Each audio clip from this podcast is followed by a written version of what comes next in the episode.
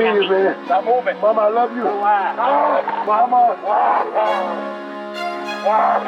George Floyd.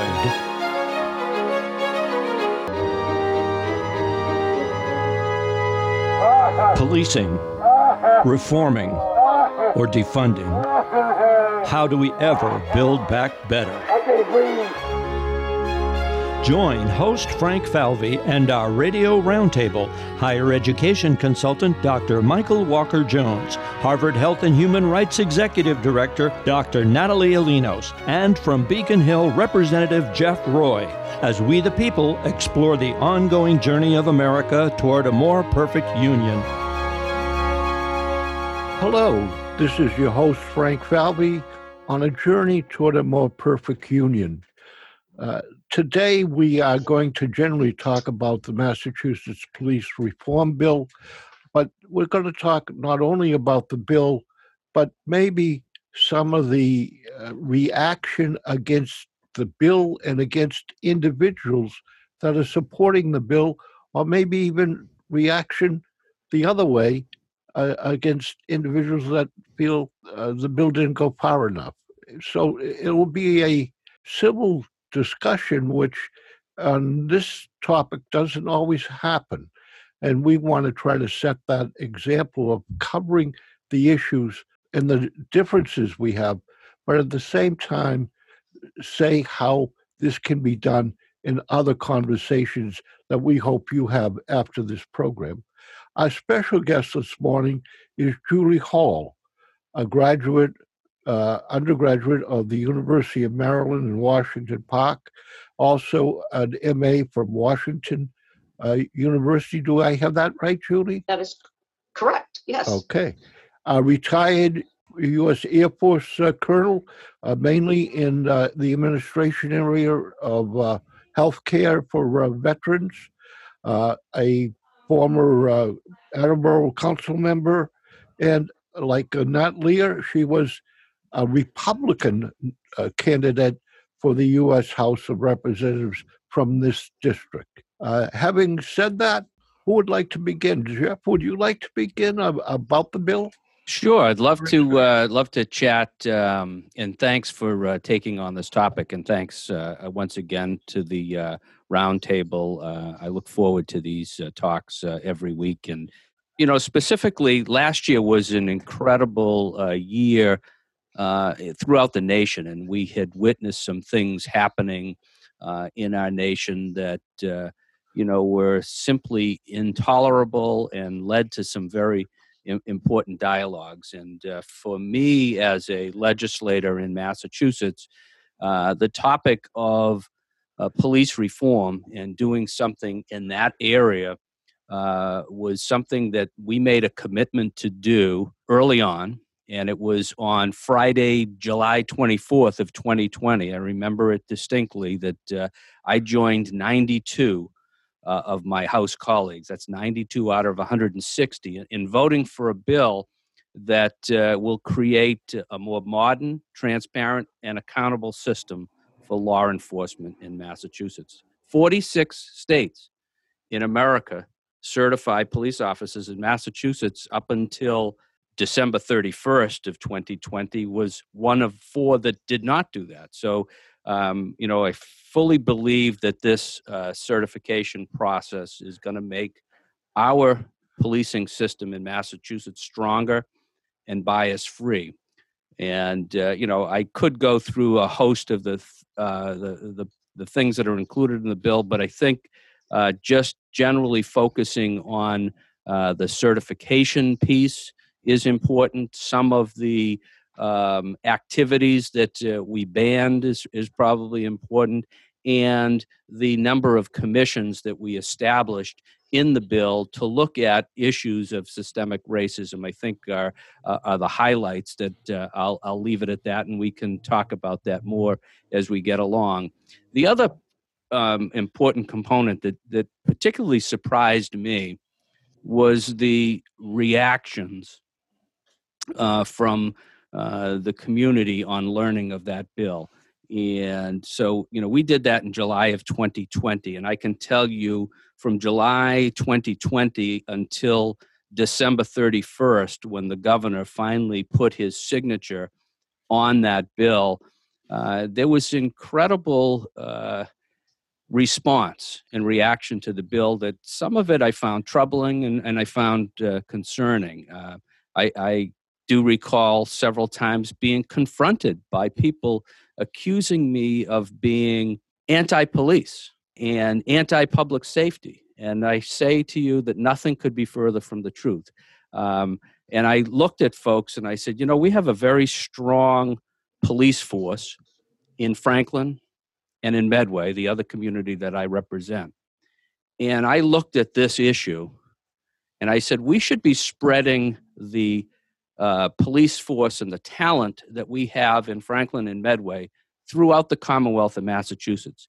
And incidentally, during these discussions, the uh, Justice Department for the United States had issued a report about the Springfield Police Department and calling it one of the worst police departments in the entire United States.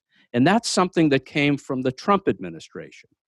And I looked at folks who were saying to me that I was anti police, which again, I, I, take real umbrage at that, uh, that remark.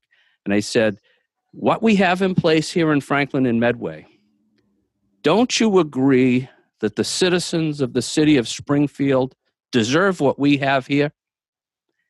And when they look at it through that lens, I think they began to understand, uh, you know, what I was talking about and and why uh, we thought that this was important. A final comment I, I, would like to say is let's let's think about how we got there. And and people were saying, well, you're judging uh, Massachusetts based on an incident that happened over a thousand miles away. And I say, you know something? I didn't look at that. There were there was uh, an unjustified stop of a, a black uh, university athletic director in Newton, Massachusetts, a racial profiling event in Needham, Massachusetts, uh, the unlawful arrest and beating of a person of color in Lynn who was sitting on his porch, the state police overtime pay scandal was uh, developing, and the Department of Justice report about Springfield that I uh, was talking about earlier. But underlying all of this were the many reports from friends and, and parents who I know uh, who have children of color who feel compelled to have the talk about driving while black. Now, that's never a conversation I have ever had with my children. And it just pulled me back. I said, I can't imagine sitting down and having a conversation like that with my children. But those are the realities uh, of where we're at and where we were at in 2020. And I look back and reflect on that particular bill and my vote on that bill. And I say, I think history is going to look back very kindly on what we did here in Massachusetts. And I think as time goes on, people will develop an appreciation. So that's uh, that's an outline of what we did, and I'm really looking forward to the conversation here today. Okay, and uh, this is Michael uh, Walker Jones, and not only am I really pleased that we're discussing this topic today, but you forgot one very nationally uh, prominent uh, case too, the one with Louis Gates and the police officer in Cambridge that ended up uh, with a beer session at the White House. Uh, uh, I don't know how you forgot that one. Um, well, I wasn't invited, so I said if I'm not invited to a beer party at the White House, I'm not going to talk about it. yeah, well, well, a lot of us felt that way, Jeff. Uh, but this is a topic that's near and dear to my heart, and I must admit too, it's it's also something that I have a a, a lot of familiarity with, both uh, ex- experientially as well as academically. I taught at uh, Curry College, uh, one of the criminal uh, justice courses. As a matter of fact, my course was the mandatory course on interpersonal communications. It probably was viewed by many of the officers as a uh, uh, who were under my tutelage, if you will. it was viewed by them as one of those fluffy courses because when they first came into my class, very few of them took the uh, the idea that interpersonal communication was key to their job. Uh, they see themselves as authorities, um, and all all you have to do is comply. And if you comply, then everything is going to be okay. So.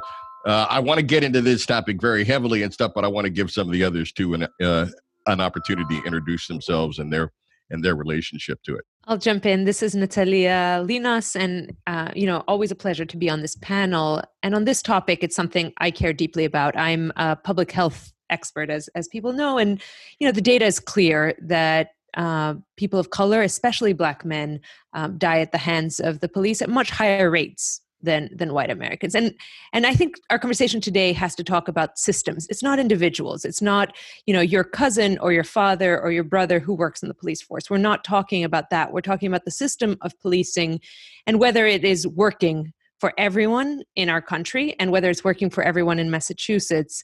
And I agree with the bill. I think it it took us somewhere uh, but i'm one of those people who thinks that it could go even further to reimagine what we mean by public safety to think about for example the opioid overdose crisis to think about homelessness to think about these issues as not requiring a police response but a better social safety net a better you know mental health response and and whether we're asking of our police to be a bit of everything to be in our schools to be in our uh, you know in homeless shelters like whether there are other modalities of public safety. And you know for those of you who have been listening to this show you know that i grew up in a different country. I grew up in greece where the police don't carry guns because the people also don't have guns. So gun control is not part of our conversation but i think fatalities are because people are carrying guns. If the police had no guns, um, you know, nurses in a hospital often come into contact with people who are belligerent, who are drunk, who are angry, but we have never heard of a nurse killing someone. And it is the system more broadly. And so I'll, I'll stop there. But I think we have to reimagine a better future for public safety. Okay, so I was on my city council and I did work with our local police. I'm, I'm I guess I have a different perspective from the fact that I worked very closely with them and did did understand that in both Mansfield and in Attleboro, we had some very progressive policing going on. We had a, what's called a POP unit, which is a problem problem solving policing force. So I'm very happy to say, and I know that this doesn't go on in a lot of places, but I really like the way they did things um, Chief Heagney and also Chief Sellon in in Fox is it Mansfield? Okay, they both used this, and it was a very forward-looking. So I guess that's I was introduced to that kind of policing, which was again very very different. So I didn't see a lot of went on with the rest of Massachusetts. So I was very very happy. And they introduced me to that. And one of the things that they said is that they would have liked to have more money to bring on social workers and caseworkers. And they constantly asked our city council for more money. And I fully understood what they were looking for. They wanted caseworkers as part of their team. And you know, they explained the resource officers. I, at being part of the city council, went to the DARE graduations all the time and talked to the resource officers. Those resource officers that were in those schools were so important to those those kids. And those resource officers told me that those children that were going to school told them things about that were going on in families that were probably they would never have told other people and and and, and other and how important those those resource officers were. So I, like i said i think i i guess i saw a different perspective. So i think there were some good things going on in massachusetts that probably weren't going on in other parts of the country um, now, does that happen everywhere? I also can say I was in an organization um, that was predominantly white male, and I can also understand where that getting along to get along, not telling on your fellow person. Um, I, I understand that culture. It's a it's a horrible culture, so I know where that that comes from. You know, so I, I understand how those things go go along and and I think you know definitely things needed to be done. One of the things I did want to say about the certification process and licensing, I think that's excellent. One of the things that the police also con- complained about was the fact of getting training here in Massachusetts was horrible. There was no funding for training.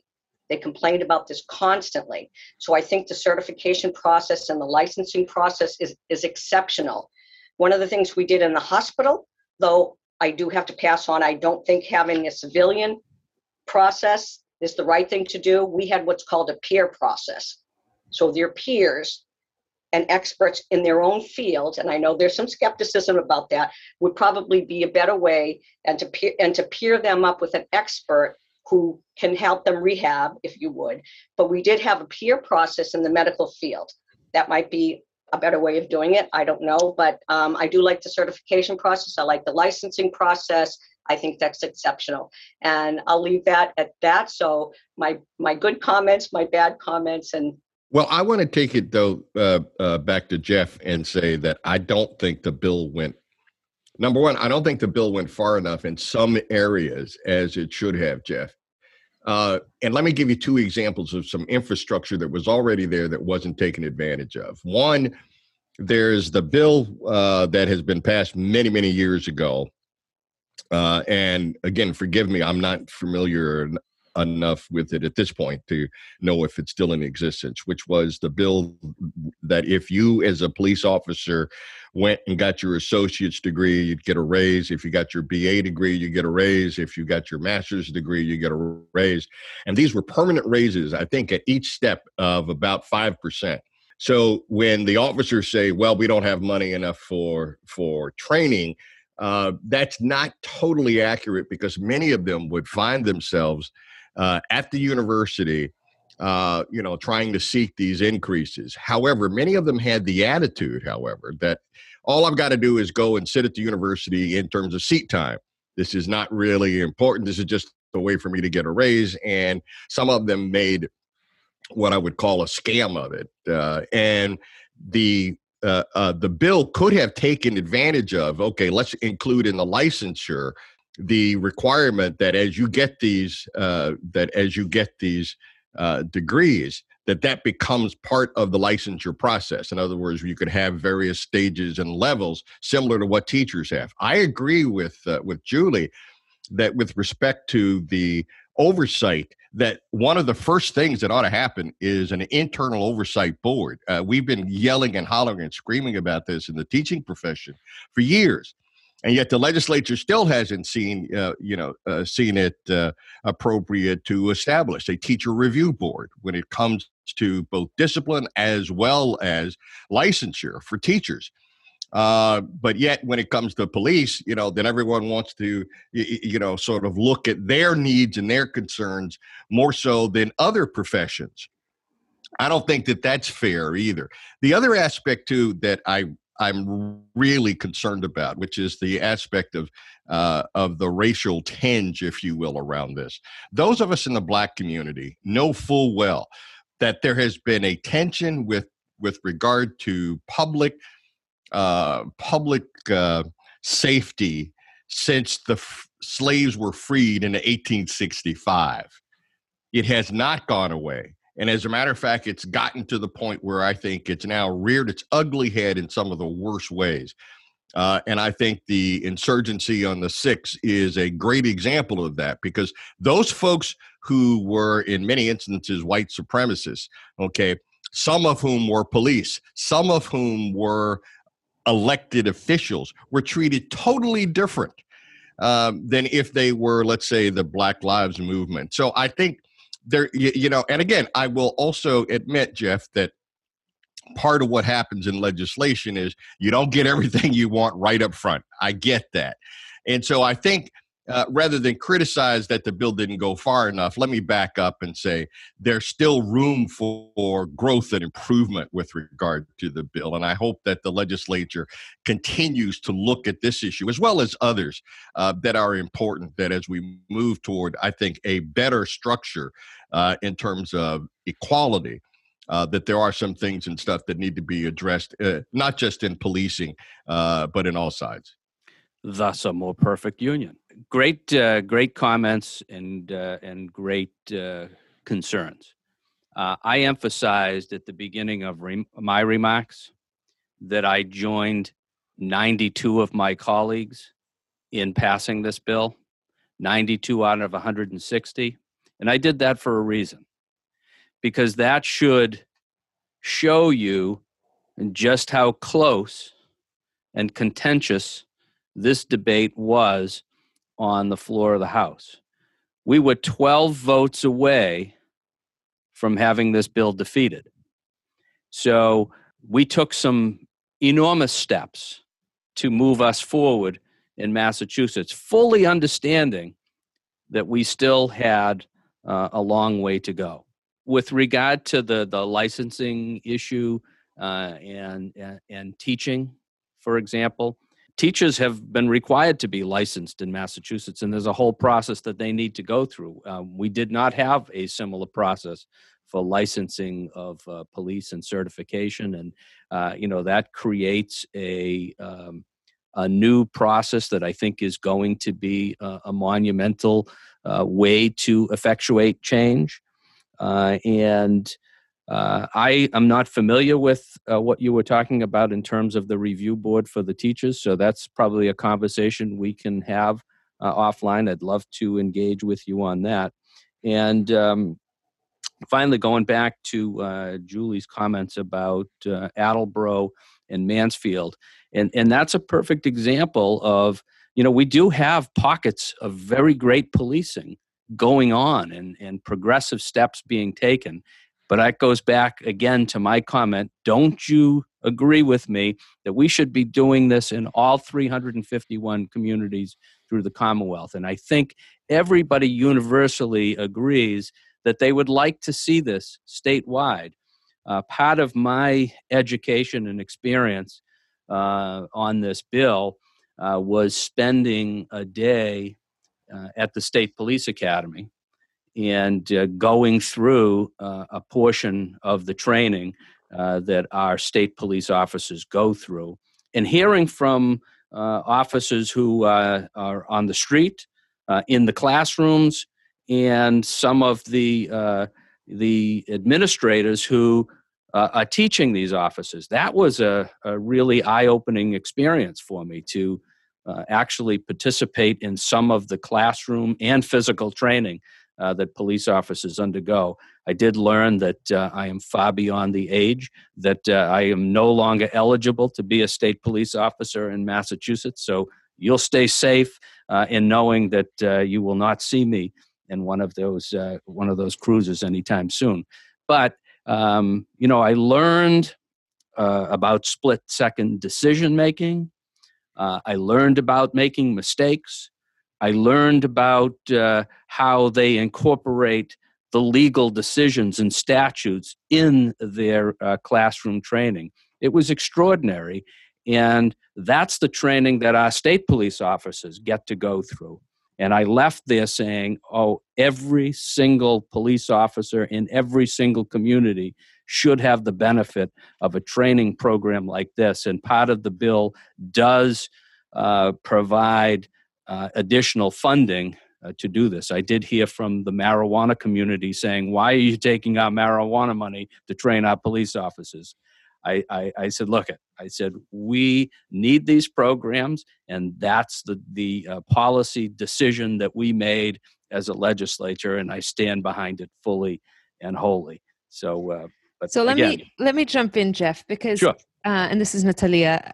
I think you know the one of the challenges is do we want to make marginal improvements to our system or do we think that the system may have fundamental flaws? And therefore you know like julie said you know we the police was asking for more money to get more social workers to get more resources but a lot of people uh, especially on on you know the younger folks who are calling for defunding the police are saying the system is broken pouring more money into it and making incremental changes that makes your police slightly safer doesn't fundamentally change the structures that the root causes of you know the inequities that michael was talking about or you know those who are in the disability community talk about the risk that people with you know mental health challenges you know they are more likely to be having a crisis moment and be killed at the hands of the police. Like is there a way to not pour more money to make incremental change but to reimagine something completely different? To reimagine a civilian response force? You know in oregon the CAHOOTS team like there are good examples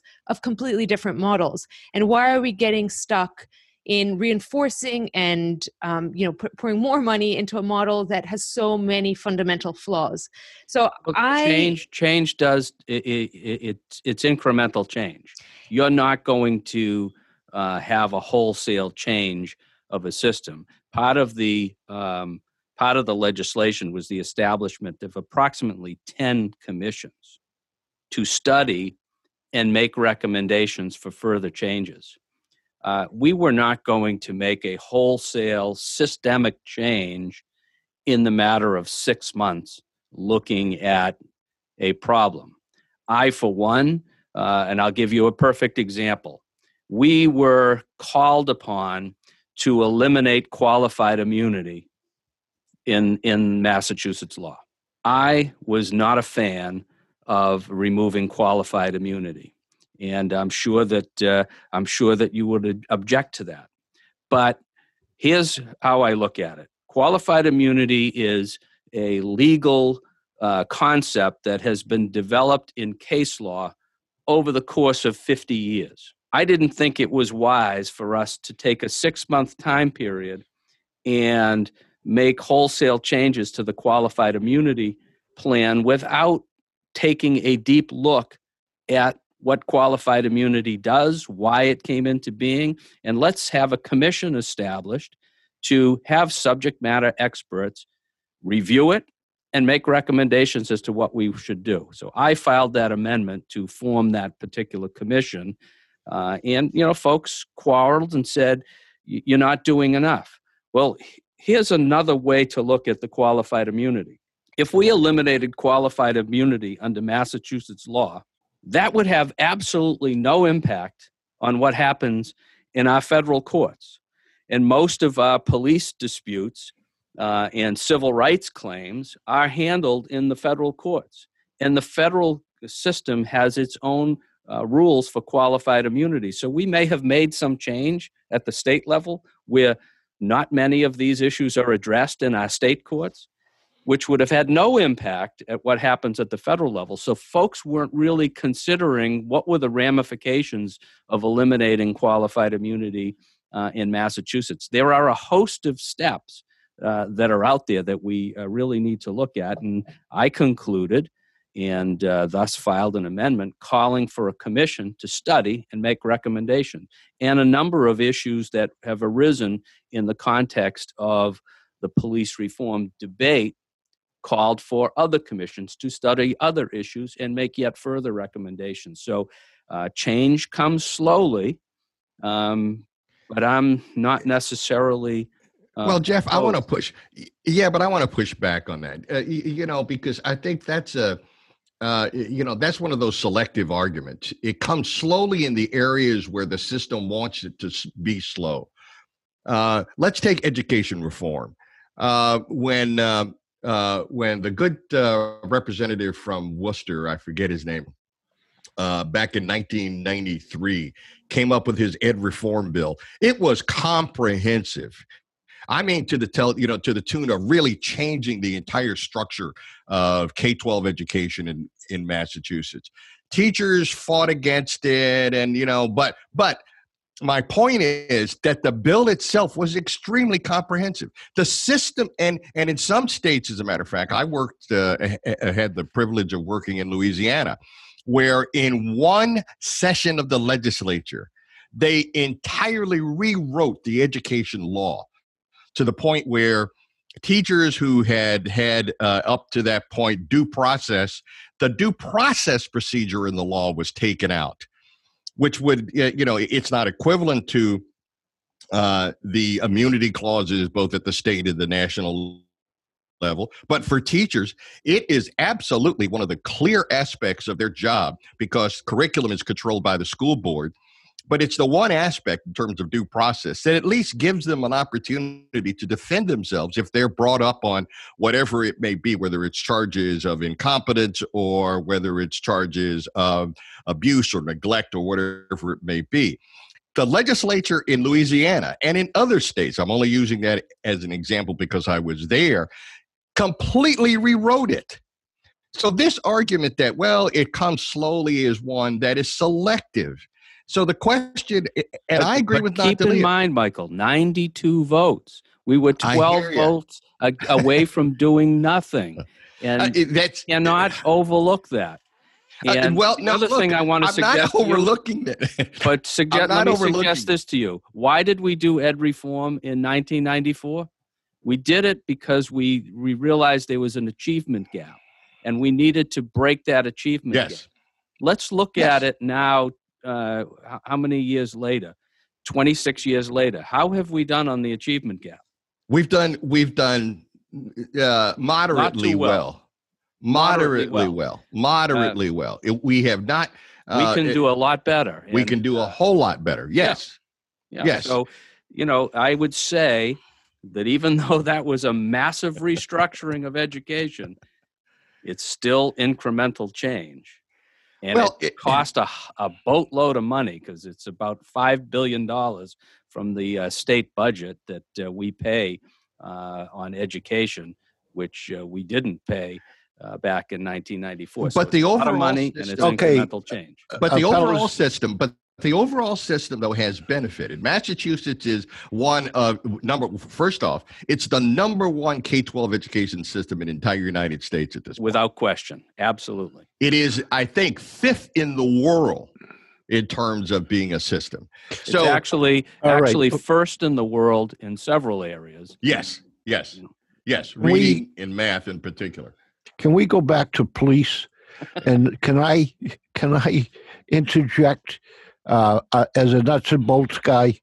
Why is this appointment of the commissioner still a political process that the governor, the Senate president, and the House Speaker get to submit the names of people they want as the three commissioners? What, uh, Jeff? I don't understand the four paragraphs about uh, videoing about facial recognition. Can you explain what that debate is all about? And in the bill, Jeff, there is one exception to uh, uh, identify, uh, identification of the police officers. And that one sentence is very, very vague as to uh, the exception of how a police officer can be charged. Um, that one sentence doesn't, to me, doesn't make sense.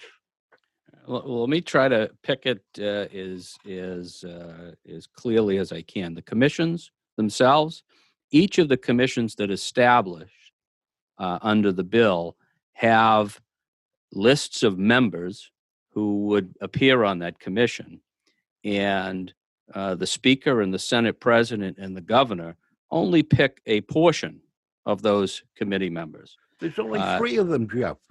There's only No, they they they they do not the make all the Hispanic. picks. The Hispanic has 21. Right, but they're not picking all of those people. Right, they're submitting names. Why are they the No, ones no, submitting the names? They're submitting names in some contexts. In in other contexts, the organization that needs to be represented at the table is selecting the person to appear at the table. There are some Only that, in one, only in the African American one. Uh, well, I, I And what happened to Asians? This morning on TV, they were talking about a, older Asians being ab- abused because of the coronavirus. You don't have an Asian commission. You have what? As a matter of fact, that was actually debated by one of the representatives, and, and we did act. We did add uh, a uh, representation from the Asian community on on at least one of the commissions. So that issue actually was debated on the on the House floor. Uh, so that's selection of the commissions, and it's and it's each of the commissions has a process established, and, and I can assure you that it's not just the uh, speaker, the Senate president, and the governor making these selections. It's it's across the board. Uh, in terms of the facial recognition, uh, initially uh, it was going to be an outright ban on facial recognition, but even the attorney general uh, weighed in on that, and the governor objected to the elimination of facial recognition, saying there are some very good uses to that, and uh, we would like you to uh, preserve that. And uh, once again, a, a commission was established to study and make further recommendations on the facial recognition aspect. So uh, I think you're going to see more to come uh, on that particular issue. Uh, and in terms of how officers can be charged, um, I want you to understand that one of the things was the establishment of a uh, certification commission that will establish policies and procedures for how all that will be rolled out. And uh, that's subject to further development uh, as uh, that commission gets appointed and that as that commission deliberates and does its work.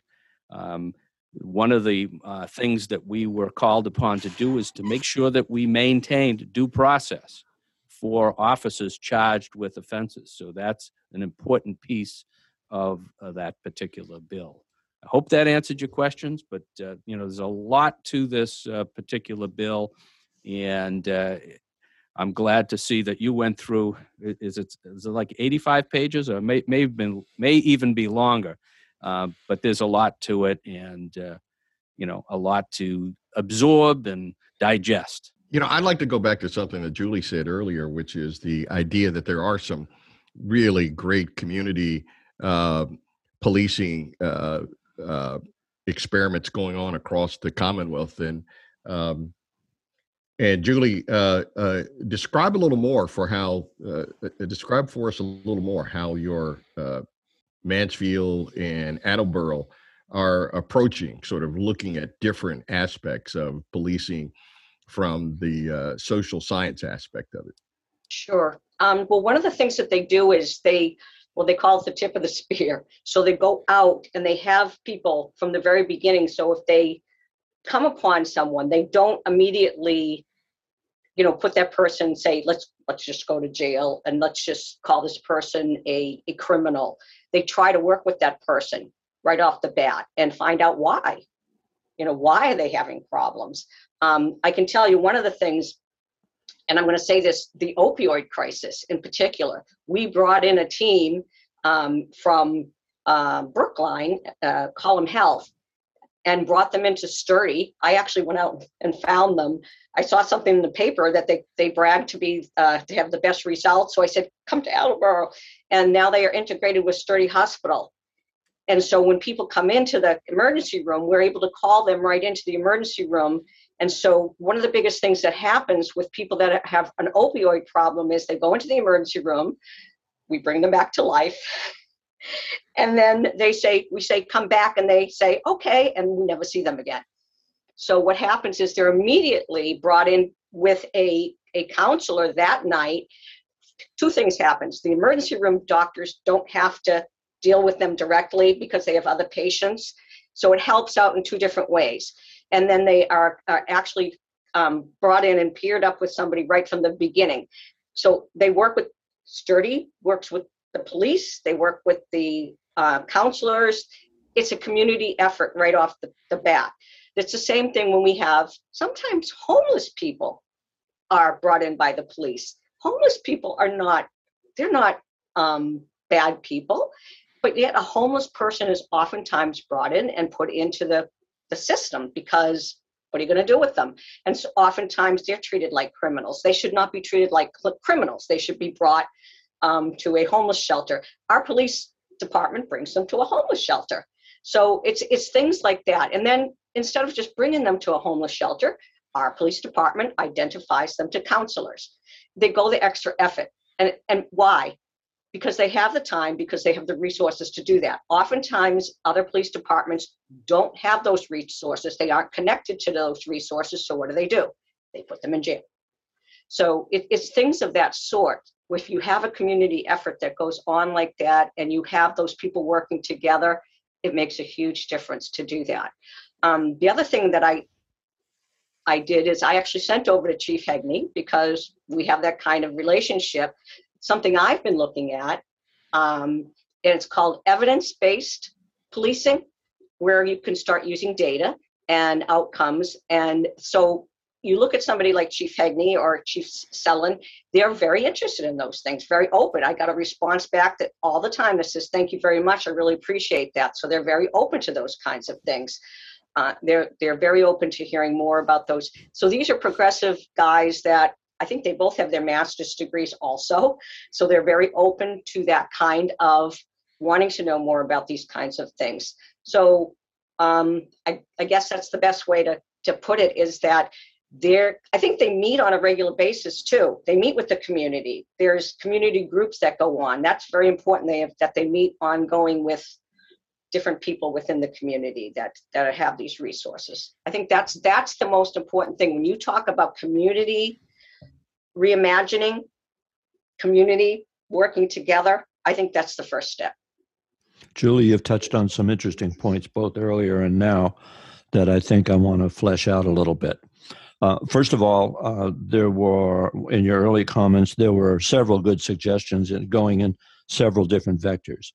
And to put all that in one bucket, one of the things I think we need to realize is that in the fullness of time, the police department has sort of become this catch all, a solution for every societal ill that and so having a apparently monolithic police department that is expected to be all things to all people is a serious challenge.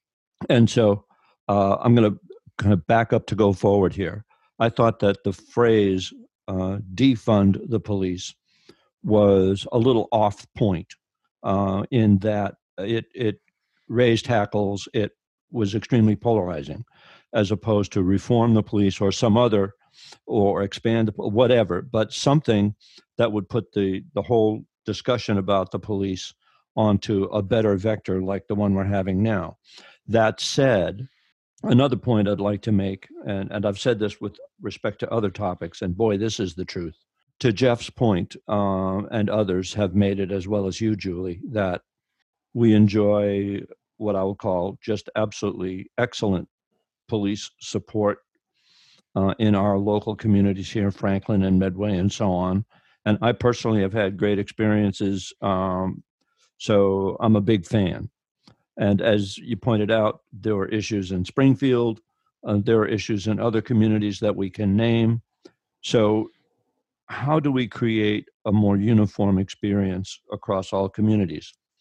And um, as I've said before, part of it is that every organization, every business, every charitable organization, every societal structure takes its cue from the person at the top, whoever that person is. And so that points to the police chief. Imagine the kind of reform we might achieve working with the National Police Chiefs Association to try to provide some uniformity in terms of qualification, hiring practices, uh, all of that. If every single police chief, the person who is closest to any commission, that we were talking about, if that police chief was really highly qualified in a high bar, really uniformly vetted by some national standards, and worked with the association to accomplish that, we would see some of the unevenness start to vaporize. We would see uh, police organizations held to more similar standards, community to community, community. So I think that that's an, I don't want to call it an easy entry point to solving the problem, but I think it's an intriguing entry point to solving the problem where you where you can go in and affect probably considerable and lasting change by touching a very specific and highly identified community of police workers, the guys who have to deal with their crew.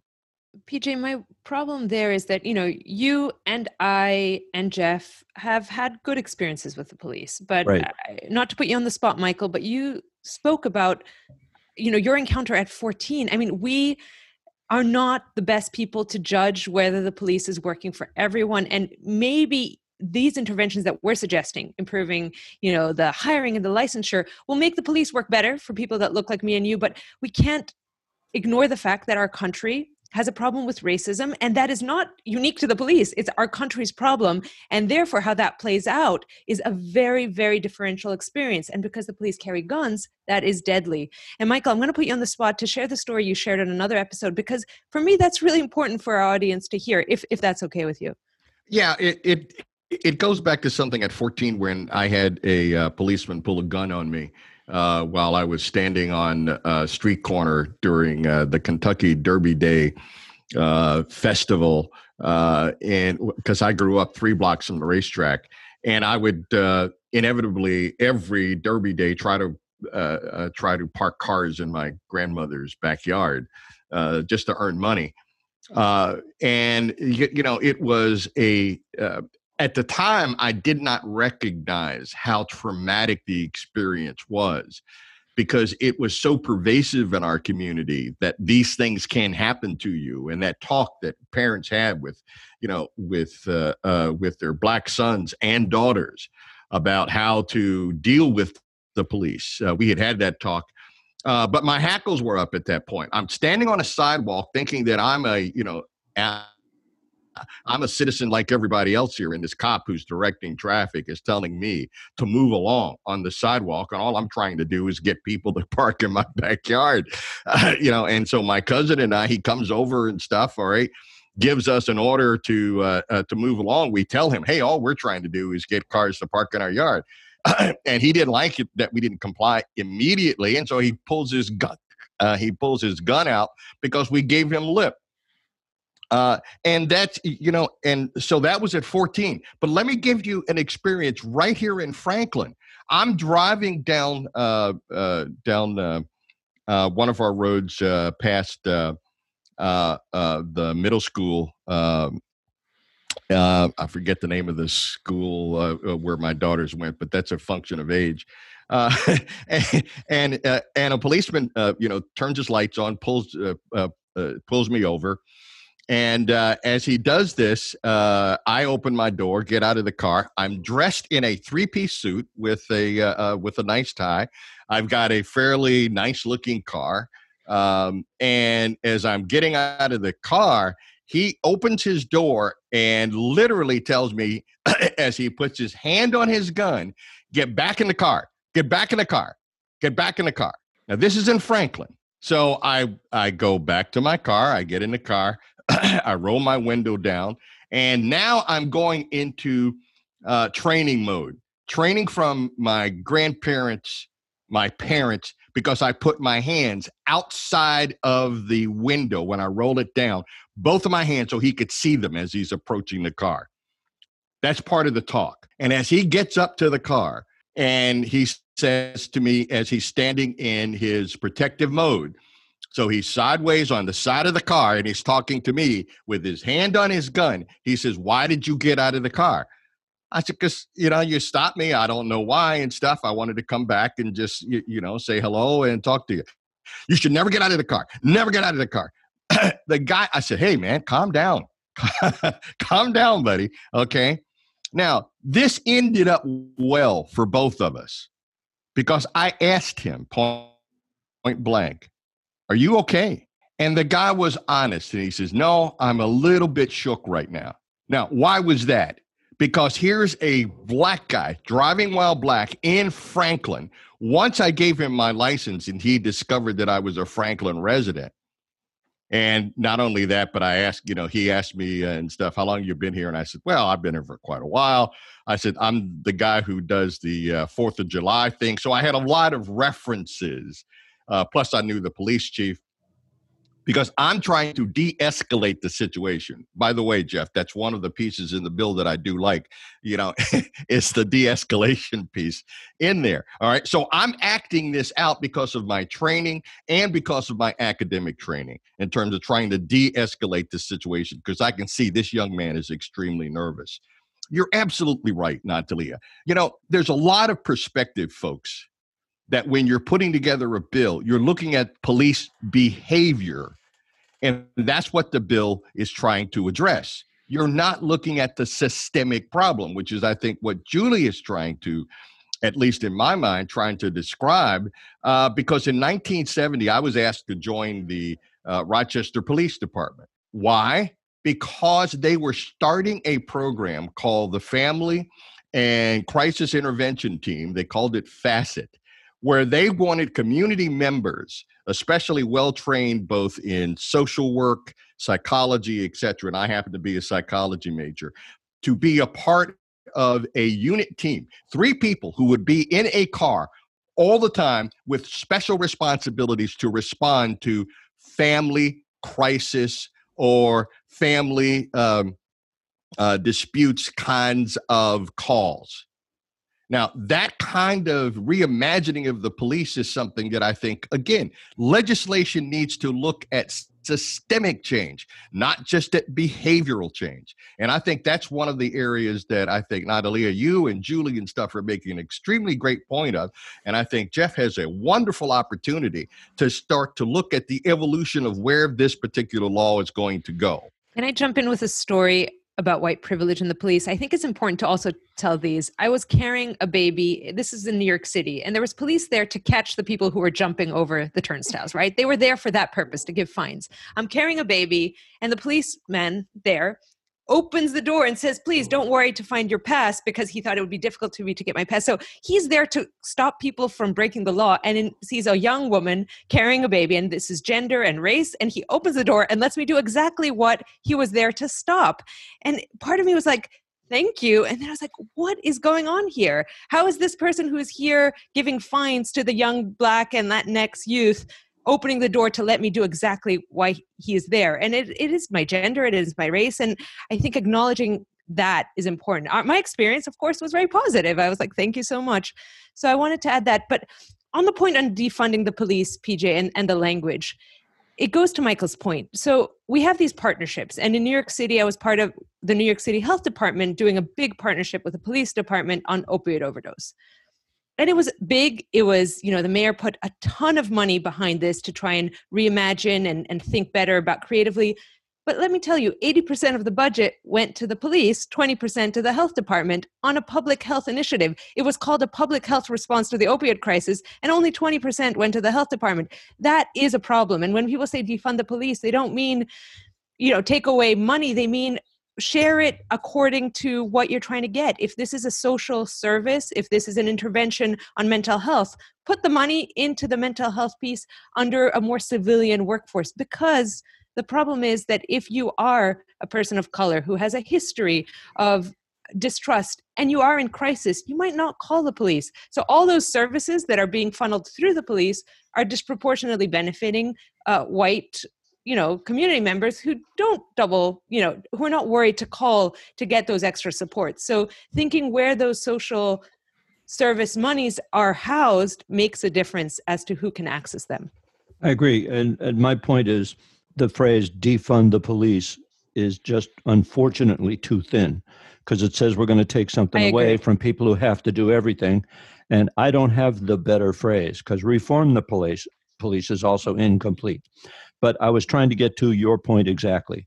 If you're going to create a catch all, that catch all has to have a multiplicity of tools to do the job, including people who are experts in social psychology, people who can help families in crisis, people who are, in fact, not police, but they are very strong adjuncts to what has been this monolithic police role. Um, and I think that because society has become more complex. And people always dial that one singular number to solve every single societal ill.